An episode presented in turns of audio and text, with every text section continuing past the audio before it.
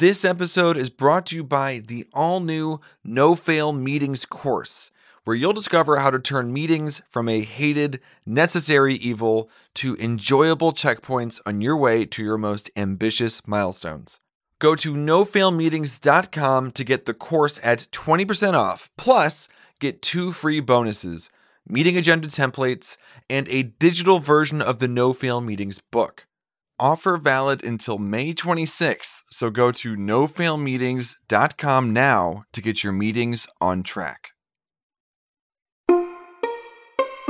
Hi, I'm Michael Hyatt. And I'm Megan Hyatt Miller. And this is Lead to Win, our weekly podcast to help you win at work and succeed at life.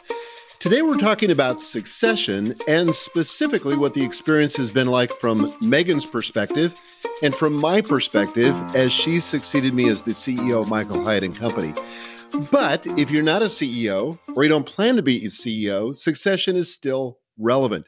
Anytime you get a promotion, you're going to leave a vacancy. And the person that takes that role is your successor. And there's some things that we're going to say today that are going to apply even in that context. I've had situations in the past where I've done it well, times when I've not done it so well. And the biggest challenge always as you move up is you're going to want to continue to do the same job, Yep. but you need to guard against that. And so we're going to talk specifically about how to do that. So maybe where we should start, Megan, is just talk a little bit about our unique context, which will give Mhm. people an understanding. And I think Right. we'll- as we apply that, it's, it's going to apply broader than our context. But I want to ask you a very personal question. What Okay. were you most afraid of when you stepped into your new role as the CEO of Michael Hyatt and Company? Yeah, I think that's such a good question because probably anytime you're in the middle of a succession process, again, whether you're moving into the role of a CEO or not, or you're, you know, maybe you were a marketing director and now you're going to become the chief marketing officer, regardless, there are fears. In my case with you, take the family business part of it out of it. I mean, you were a very seasoned CEO. You'd led a public company. You had been a CEO several times prior to that, even. Um, you obviously have 25 years on me as my dad. and and so I mean, I think coming in as a first-time CEO, knowing that I had really big shoes to fill, fill, and that our team would be expecting me to lead at the level that you led at, albeit differently in some ways. But you know, I mean that that's kind of intimidating. Yeah, and I I get that, but I would I would say too that a lot of that's how you frame it. Sure. You know, because I've been in contexts where I've succeeded somebody that was very old school, and I thought, you know, I'm bringing to this some more youthful energy and some more clarity that Right. uh, that my you know predecessor didn't have, and I think that's Sure. true in this case also. I mean, I think you're bringing a fresh new perspective to your role, and you know, that's just my perspective on it. Yeah. It's good to just kind of be like honest about it though, because I think that, was certainly in my mind and part of the process has been, you know, leading up to this, which was a couple of years plus in the succession process, in, you know, working toward this. But then now, um, more than a quarter in, I think has just been making it my own and letting that be okay. Like, hey, this is going to look different than what it looked like for you. And we can both be successful, but in our own ways. And that's fine. Yep, that's exactly right. And you know, if if I'm honest, if I look at kind of what I went through, my past experience Yeah. as an incoming CEO uh, in a succession process that I thought we had had on the front end pretty defined, but about a day after I became the new CEO, the whole thing came off the rails because my Oh. predecessor had not really planned for what he was going to do after he transferred the company to me, and he panicked and he went back, tried to go back to what he was doing before, which is he wanted to unseat me and be resume his activities as the CEO. The only problem was we were publicly held. It had been announced, it had been voted on, and the board was squarely behind me. But it meant it it resulted a couple of really rocky years because he just had a hard time letting go and he was one of our biggest shareholders. So it wasn't, you know, exactly an option for me to just kind of kick him out the front door. Gosh, it was so complicated. I remember when all that was happening. It was just wild. You know, you're you're telling it now and it's like in a neat little package, but when you lived it, it was obviously Oh. much more unnerving and and much messier, you know, to navigate those waters and it went on for a long time. Well, it did. And, and part of what made it so challenging is I had all the same, you know, insecurities and challenges of being a, a CEO of a company that large and all the challenges of running a company, you know, trying to keep everything moving forward and meeting our financial projections and, right. and the market's expectations and all that stuff. Meanwhile, in the background of my existence, I've got this person who's second guessing me, who's uh, literally trying to unseat me. And so, one of the things I determined, and this is really apropos to this discussion, one of the things I determined is that at the point at which I leave, in fact, I was able to do this at, at Thomas Nelson with my uh, successor when I finally left the company, is I said, I'm going to make this as easy as possible for them. So, what have what have I learned from this very negative circumstance or this negative situation? What have I learned that will serve me and the people that I want to serve going yeah. forward. And I wish this wasn't the case, but it seems like you know oftentimes it's it's going through an experience and having a bad experience that kind of sets us up to do something better. Well, it's funny, you know, every time we have one of our business accelerator coaching intensives where our clients come in from out of town and you know they're they're here for a day or I do a podcast interview or we have a live event or whatever, people always ask, okay, but really, what's it like? What what has this succession been like? Or they tell me their horror stories you know whether it's in their family or a business that they worked in. And basically no one thinks it ever goes well. And mostly people's experiences if they have had a firsthand experience and it hasn't gone well. So i think that's a great segue to what we're talking about today which is if you want to have a successful transfer of power, whichever end of it you're on and whatever your context is, again, doesn't have to be a CEO uh, transfer, but there are basically four non negotiables that we've come up with that have really guided our own process and I think have made it possible for us to do this well. And, you know, I feel really grateful and proud as a result. I do too. This kind of leads us right into this first non negotiable, which is be clear on how your roles will change. Don't just assume that the other person understands. Don't assume that even you understand. You know, my predecessor, when I was at Thomas Nelson, if he had been just clear and if he had written out exactly what he was going to be doing following the transition, mm-hmm. it would have been smooth. You know, he would have been in better position. I would have been in a better position but we kind of had some unstated assumptions. He had some assumptions about how he wanted it to go. He just never bothered to say it out loud. And then all of a sudden it came out after the fact and it came out sideways. Well, there are a couple of reasons why this idea of being clear on how your roles are going to change is really, truly non negotiable. Um, one reason is that inherent in any transition like this is a major identity shift you know so you in this case went from being the ceo of the company to being our founder and chairman and really reducing the amount of time you spend in the business to three days a week from five days a week. That's a huge change you know? And so i think that nobody really talks about this very much but unless you sort of do business with the identity part of that and you know uh, then you're going to have problems. Same same for me. You know i went from operating the business and really kind of i was in a, the role of chief operating officer prior to this I was, I was running the whole business but i was not responsible for the visionary component of the business certainly you and i collaborated on that and i you know am very futuristic by nature and our, our work together just tends to be collaborative but it wasn't my ultimate responsibility and now it is you know now it is again we're still collaborative but I have to always be out in the future. And that was a substantial shift in kind of my identity and and my day-to-day work as a leader and i think that um you know if you're not really clear on how this changes your identity and how to how it changes your day-to-day work then you're you're liable to get in each other's way overlap usurp each other all kinds of stuff yeah and so the change for me has been that i've got to relinquish control mm-hmm. and i've mm-hmm. got to step back and that mm-hmm. means that that specifically there's certain meetings that I'm not going to attend. Right. There are certain things that I'm not going to comment on.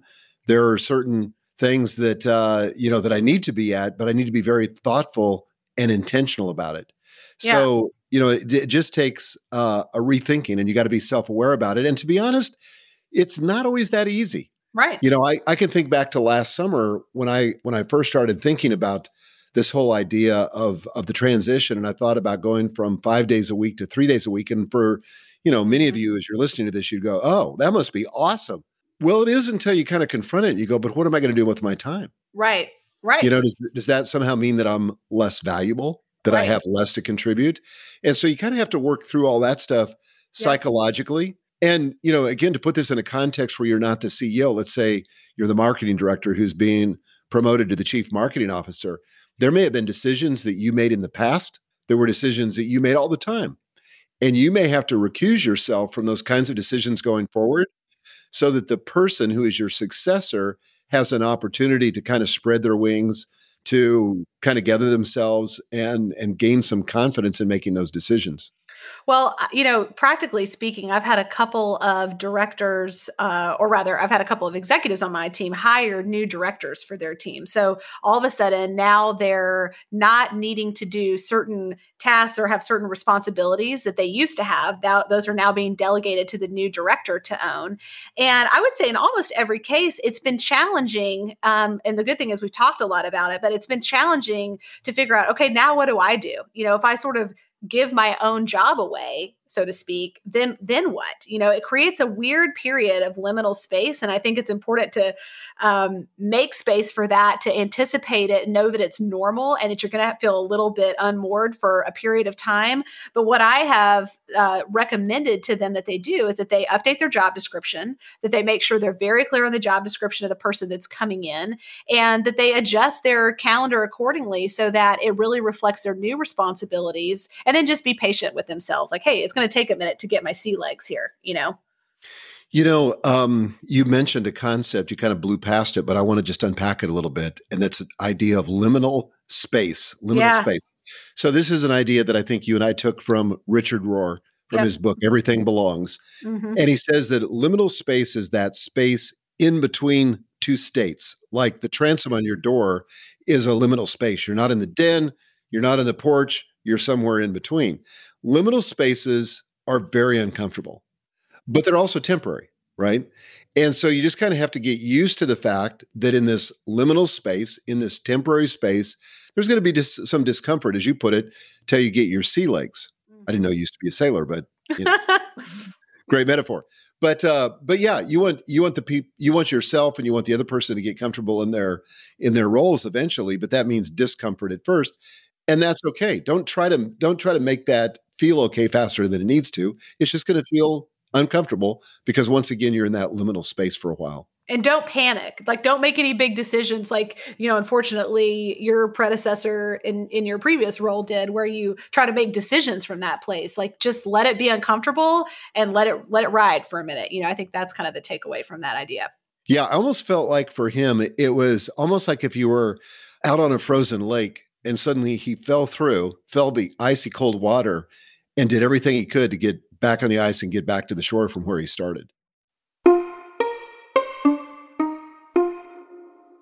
So that's non negotiable number one. Be clear on how your roles will change. Non negotiable number two is establish regular check ins. So, this is going to be true again for any professional transition that's happened, but I think particularly when you have a transition between a previous CEO and or owner of a company and a new CEO, you know, the who doesn't have the the previous CEO not having as much operating responsibility, or that in your case, you know, you, you've intentionally chosen not to have any operating responsibility then we have to be intentional about how we're going to stay connected because the danger is on the one hand that you could be too involved that would be problematic we'll talk about that in a minute but the, on the flip side we could get too disconnected from each other as business partners as uh, you as the founder and the vision could diverge too much from you know kind of what your original intent was and that could be its own problem. So we've really established kind of a cadence of meetings that we're in that I think has really been beneficial so far. You want to talk a little bit about that? Yeah, I do. I just want to say, just as a general principle, too, that in, the absence of proximity, when you're not together all the time, mm-hmm. you start kind of creating your own narrative about how things are happening or what's yep. happening. So, good. and if you don't, if you're not checking in on a regular basis, you don't have the opportunity to recalibrate and make sure that you're on the same page. And that's where things start to spin out of control. When people are not talking, you know, they they tend to, you know, stop believing the best about one another and they start inventing their own narratives and it gets, you know, worse from there. Yeah. So kind of the the pattern or the cadence that we've established. We have weekly one-on-one meetings. In fact, we did it this afternoon, but we have lunch together on Mondays. Mm-hmm. And we don't always have an agenda for that. You know, it'll just be issues that we've accumulated during the week or just shoot the bull or dream about the future. But it's just a way of staying connected. The the the fact that we're staying connected is more important than what we're talking about. Yep, that's absolutely true. Then I would say the second thing is executive meetings, and these are your meetings with your executive team, mm-hmm. but as needed. Now, to be honest, there's been very few of those that I've been in. Yep. But occasionally, and we're having one, I think tomorrow, mm-hmm. where we're talking about a new um, initiative that was your brainchild, mm-hmm. and you kind of want me to buy into it. Right. And get your input me, on it yeah get my input and make sure that you know i'm getting the best opportunity to do that to hear the full presentation and right. give input on that so you know to a lesser extent there's certain executive team meetings but but here's the thing and we're going to talk about this in the next point i don't want to be in all of them right right i don't want people confused about who the leader of the company is mm-hmm. then quarterly financial reports so i'm not in the monthly meetings anymore quarterly is sufficient i think of myself more now as the investor in the company and yeah i'm doing some things for the company, some front stage work, but I'm more the investor or the owner. And so just quarterly, you know, I want to report on how things are going. And in yeah. every context I've ever been in, you know, whether it's running a public company or a company for private equity or whatever, you know, that's kind of the minimal rhythm. Yeah. And then we do, uh, we also do quarterly tax planning meetings so that we've got financial advisors and tax accountants and all that in the room. So that's another another meeting. But um, I'm basically just trying to stay out of your hair so in those quarterly financial report meetings, you know, a few things we're doing. I'm updating you with our CFO on our financial performance for the quarter. I'm updating you on our year end projections because, you know, that's what we're really interested in is how's it looking, you know, through the end of the year.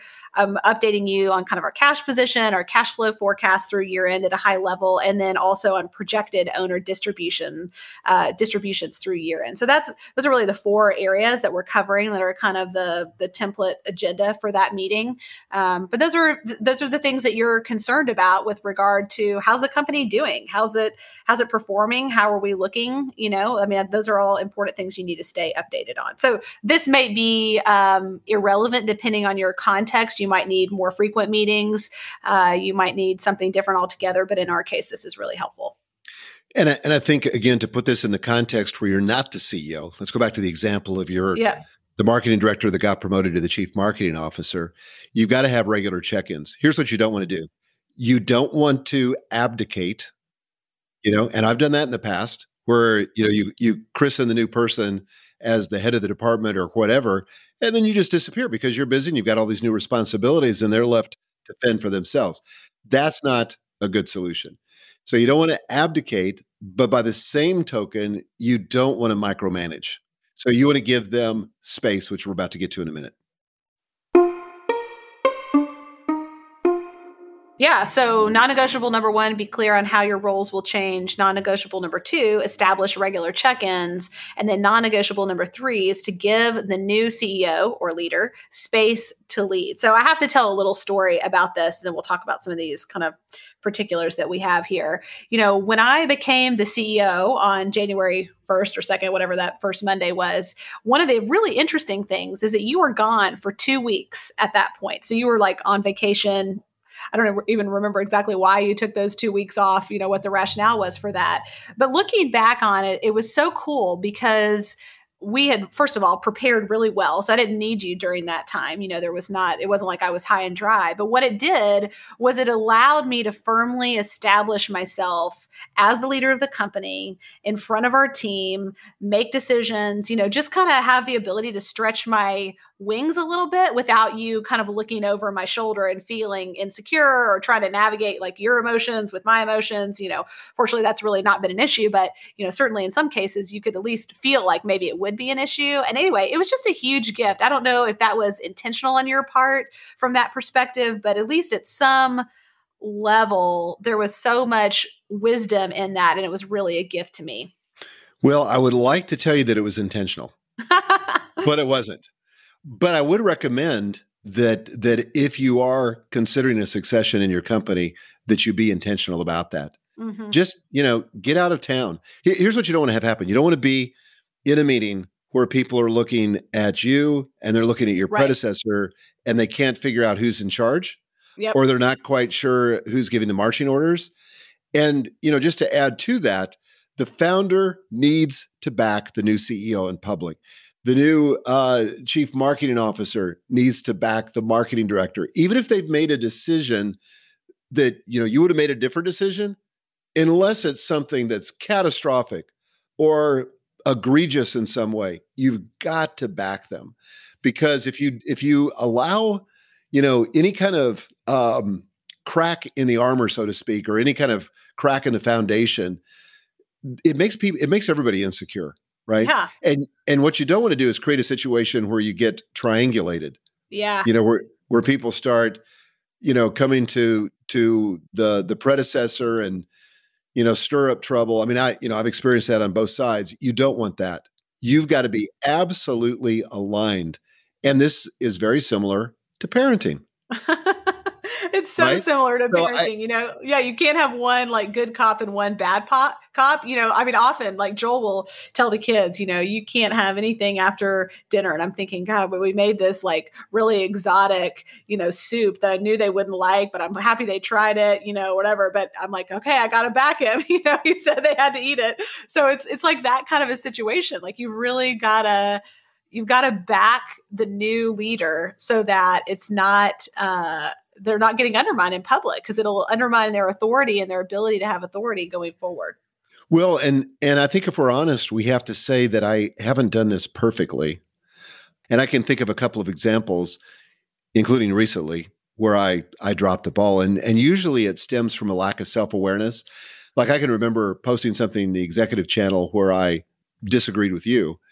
And I I just I forgot for a minute, you know, the authority that I used to have and and and kind of the command that I still have right. and you know thankfully you were you were quick to call me out on it and we got aligned behind the scenes but man i tell you as as the as the predecessor you know the one that's being succeeded you cannot be too self-aware Yeah.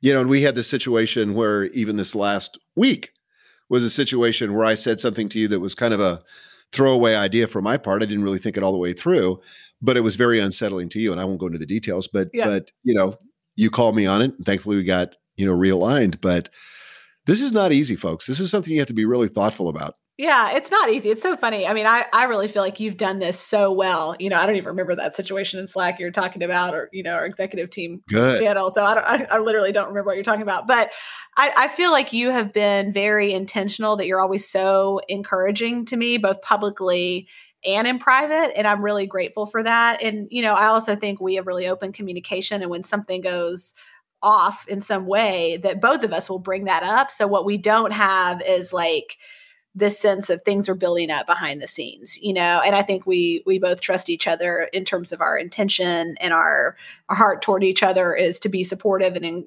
and really back each other you know but i think you've done awesome at this Thank you. You know, I, I I do think that one of the most important things you can do is speak only positive things in public about the successor yep and about the predecessor. Yep You know, whatever role you're in, only speak positive things. This is one of the commitments uh, that that your mom and I made early on in our marriage is Mhm. that we're only going to speak well of each other in public because we've been around couples where if you're with one party to the couple, they're complaining about the other party. First Right. of all, it puts everybody in an awkward position. right It's not healthy, and it only reinforces them seeing their spouse in a negative light. Yeah. Now, there's an appropriate place for that, and that appropriate place would be your therapist or your pastor or somebody that's actually brought in that can help, you know, solve the problem. But to make that kind of casual conversation to your friends or whatever, I I just I hate it. And and here's the thing that the effect that it has on me when I'm calling you out for the things that you're doing well, when Mhm. I'm noticing these, those things and acknowledging it, guess what happens? It it makes me see that and emphasize it even to myself. yep you know what I'm saying? so important yeah you kind of get more of what you notice Yeah, exactly. So I think this is an important thing to do is and and I think to realize too the self-awareness on the part of the person who's being succeeded is to realize that that other person in your case Megan that there's going to be some natural insecurity as you begin. Yep. You know, as you Totally. get your sea legs And so the more I can do to affirm you privately and in public, mm-hmm. the faster you're going to get the confidence you need to be able to execute at a high level. And that's yep. important. And you know what? That's not just true at the CEO level. That's true if you just hired a marketing director or a marketing manager right. or who, whoever on your team, you know, they're really like looking to you, whether they say it or not, and they probably won't. They're looking to you and they're saying, like, hey, am I doing okay? You know, and so the more ways that you can say, yeah, totally, you know, the, the faster, like you said, they're going to have the confidence to not need that anymore. So I think that's really important. Another really key thing here around this non negotiable number three, giving the new CEO space to lead, part of the way the new CEO can you know ask for, for that or sort of be entitled to that at some level is by using what we call cascading communication between themselves and the founder you know and again this you can apply this to any context you're in to avoid surprises. So i did this not very well recently. We had a, a funny it's funny now but you know i felt terrible in the moment. I had a big uh, executive team meeting where i had a presentation from our marketing team about some really exciting initiatives that they were thinking about and i'd had them working on for a long time. It was an unbelievable presentation. It kind of went in a direction that i didn't expect. They actually did they over delivered big time and so I was so excited about it that I just uh, had Aaron, my chief of staff, just shoot that video off to you. And I was like, oh, this is going to be so excited. I just need your buy in and then we'll move forward. It was a big enough, you know, uh, consideration that I really needed you to, to listen to it. Well, what I didn't think about at all, I mean, normally I'm good at this. I don't know where my brain was on that day, but I didn't think about the fact that some of the things that we were talking about changing were personal to you. There were things you had created or things that, you know, um, that, that mattered to you that you had had a hand in. And I just, from my perspective, I was like at a 30,000 foot level. I was in the future. I was thinking about how great this is going to be. And I mean, it was just a it, it kind of like set you back on your heels for a minute, you know? And in in retrospect, it all worked out, you know, thankfully it was actually turned out to be really good and really exciting for our future. I did not think about cascading communication. Had I have thought about that, I would have had that meeting with just the two of us receiving that presentation so that you could digest it, think about it. Then I would have presented it to the executive team and on down, you know, the line. So basically the the most significant stakeholder in this case, which is you, would have heard about it first so that they weren't so you weren't surprised kind of hearing about it after you know mm. 10 or 15 people had heard it and i think there's so many examples like that you know it just I, I, don't want you to be surprised. I think being surprised, especially depending on your personality type, is not a fun feeling. You know, when you're kind of flat-footed. Um, and so I think that's one of the things. If you're the the incoming leader, that you can really help your predecessor trust you and feel confident in your leadership by using cascading communication, going from the most senior or the most significant stakeholder on down through the levels, either of stakeholders or kind of hierarchically in your organization, so that they're not surprised and flat footed. Well, this is from my perspective, this is where you always have to assume positive intent. Right. And that's kind of, I was kind of rocked back initially, but then I thought, wait a second. These people are just trying to do what is best for the company. Right. And frankly, what is best for my future. Right. So nobody had any bad intent here. They're trying to do the right thing. And and I can see that. And frankly, if I had been in the meeting, uh, well, first of all, you didn't even know what was going to be covered, so you couldn't have covered it with me first. But the, the, where I got peace at it, I thought, you know, if I'd been in that meeting, I really would have inhibited what turned out to be a very fruitful discussion. And I'm totally 100% on board and we'll be revealing it to you guys in the future. But uh but it was a big initiative and and i i, I just kind of like the way that it turned out. I think it was yeah. really really good. Not it by design right. but it you know we retrofitted it with that. That's right. Okay, so the last non negotiable, non negotiable number four is to act as a strategic advisor and coach. So this is the predecessor uh, to the new leader.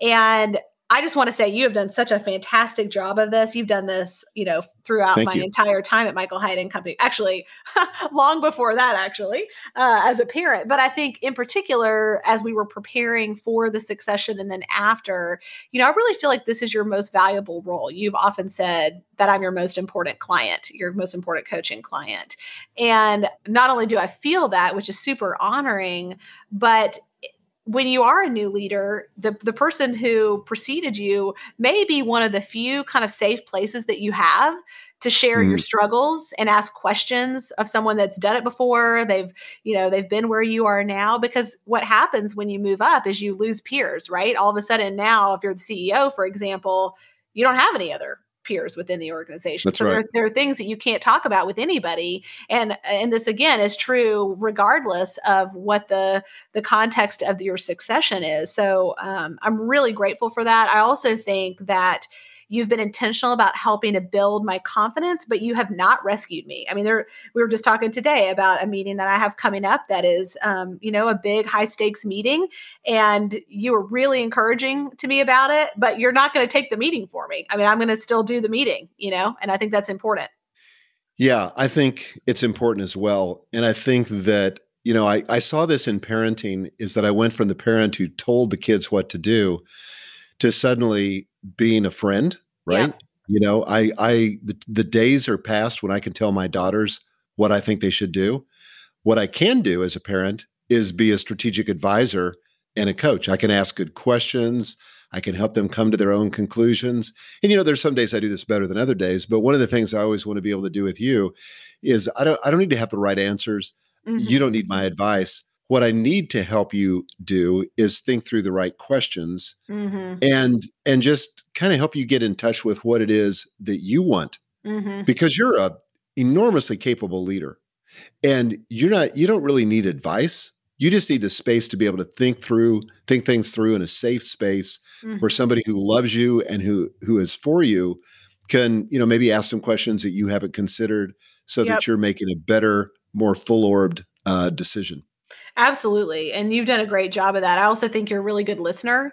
And, you know, leading is hard. I mean, there are there are days that are are certainly hard when things don't go according to plan or, you know, something goes wrong. And it's nice to be able to have a safe place to even vent or to just share your frustrations that you know you don't have to manage the other person's feelings because they don't report to you. They don't, you know, there's no entanglements in that way. Um, and so I think that's another piece that is kind of in here as well as it sometimes just being kind of like a soft place to land is a gift as well.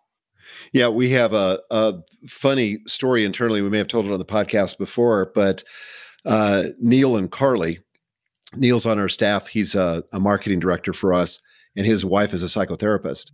And so when they get involved in exchange, you know, where one of them is is venting, the other one will ask, "Do you need a repairman or a trash can?"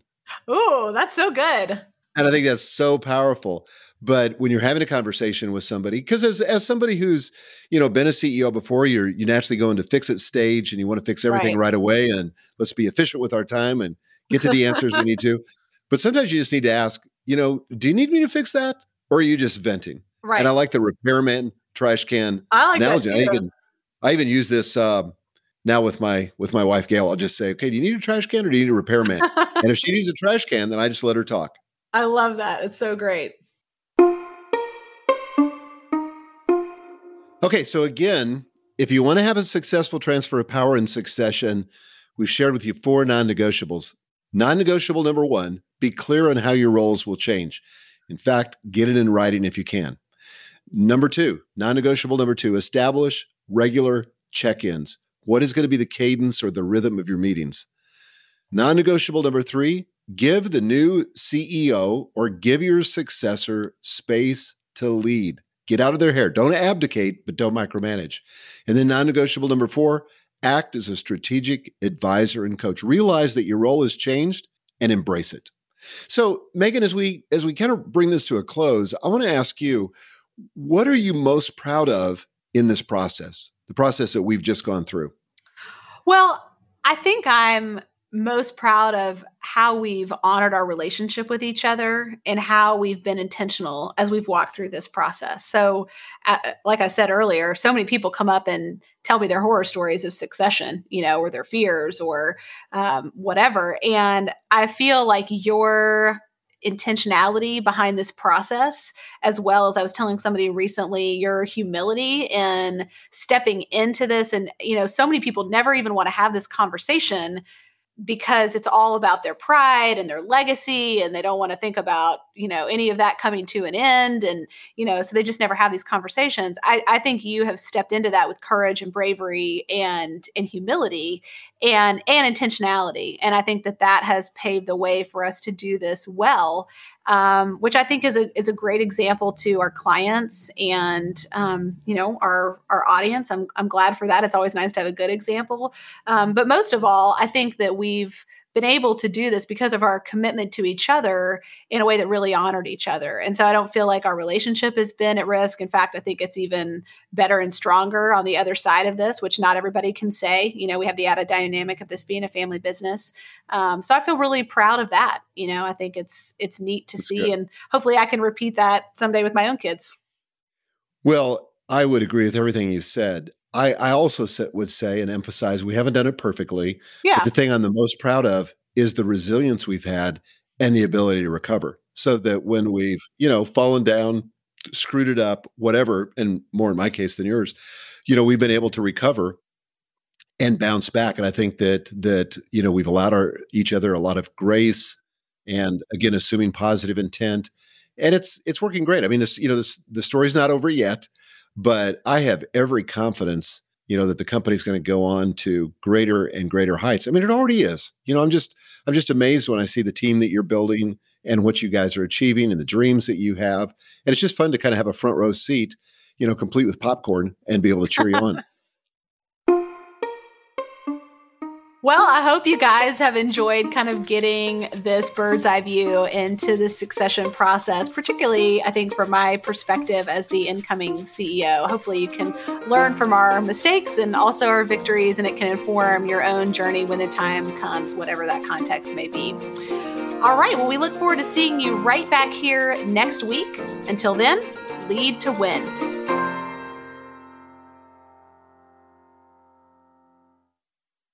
This episode is brought to you by the all new No Fail Meetings course, where you'll discover how to turn meetings from a hated, necessary evil to enjoyable checkpoints on your way to your most ambitious milestones.